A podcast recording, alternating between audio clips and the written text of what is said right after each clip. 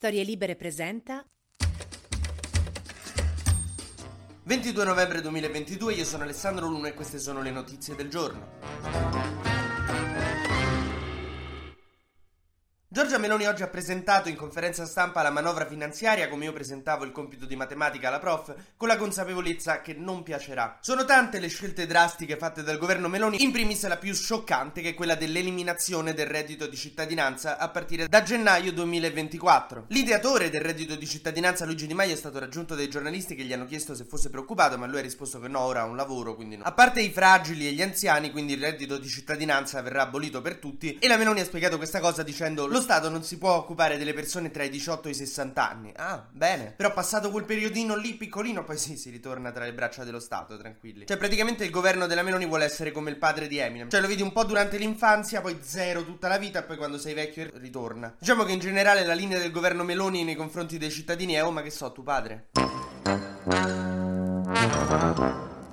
Un'altra misura è stata l'aumento delle tasse sugli extra profitti, che sono praticamente quello che guadagnano le società energetiche con sta crisi ucraina. Il prezzo del gas gli è salito un sacco e stanno facendo una barca di soldi, quindi il governo li tassa di più per bilanciare un pochino le due cose. Che veramente da quando la Russia ha invaso l'Ucraina tutti stiamo con le pezze tranne le società energetiche che secondo me la sera può essere che lo chiamano a Putin e fanno no no ma fidati stai là là per vincere poi continua continua. Mio cugino sta nell'esercito di Kiev dice che tra una settimana sbaraccano. Poi non è che ha fatto la flat tax ma diciamo che ha reso più uniforme le tasse, soprattutto soprattutto per il ceto medio, infatti lei dice non ho aiutato i ricchi, ho aiutato il ceto medio. In più ha aumentato di un mese il congedo parentale con una retribuzione dell'80% dello stipendio per le madri, che vuol dire che se sei incinta e partorito puoi farti un mese in più a casa col bambino, ricevendo l'80% del tuo stipendio. L'unico problema di questa cosa è che a casa ci stanno solo le madri e non i padri. E vabbè.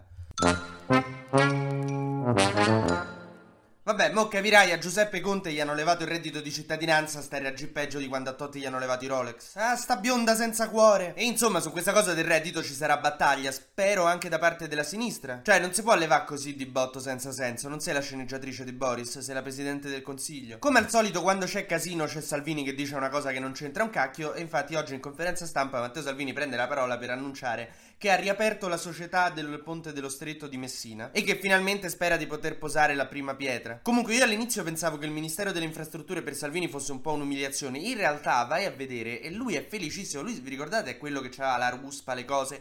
Adesso sta là tutto il giorno, guarda i cantieri, c'ha pure una certa età. E sta lì, guarda i cantieri, le ruspe che scavano, il Mose. Cioè io lo vedo felice. Oh, a proposito di Mose, oggi si è attivata la struttura che protegge Venezia dall'acqua alta e l'ha salvata da una delle peggiori catastrofi che poteva colpire questa città. Insomma, l'acqua alta, se non ci fosse stato il Mose che si attivava, sarebbe arrivata a inondare Venezia anche più di quando nel 2019 fece milioni di euro di danni. E insomma, alcuni politici e alcuni giornali per anni hanno detto no, questa è un'opera inutile, danni all'ambiente, cose, quando invece oggi si è dimostrato che meno male che c'era. Rimanendo nel Lombardo-Veneto, c'è una notizia molto triste oggi. Io non sono mai stato vicino alla Lega, però la morte di Roberto Maroni oggi mi, mi rattrista molto perché lui aveva cercato di dare un'identità diversa alla Lega rispetto a quella sovranista che cercava di portare fuori dall'Europa, dalla Nato ai tempi. E per quanto distanti era un politico che voleva che l'Italia andasse nella direzione insomma, verso cui tutti volevamo andare, quella europea, poi con le idee sue diverse, però insomma vabbè. Riposa in pace Roberto Maroni.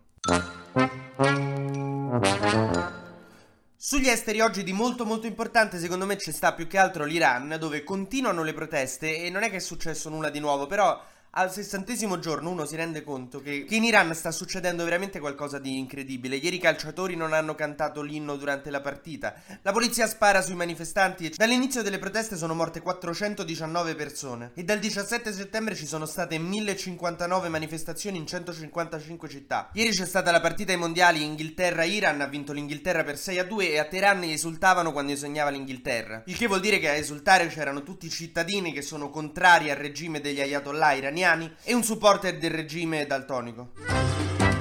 TG Luna torna domani mattina, sempre tra le 12 e le 13, su storielibere.fm.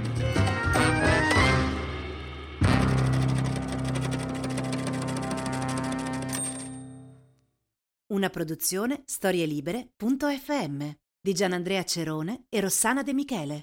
Coordinamento editoriale Guido Guenci.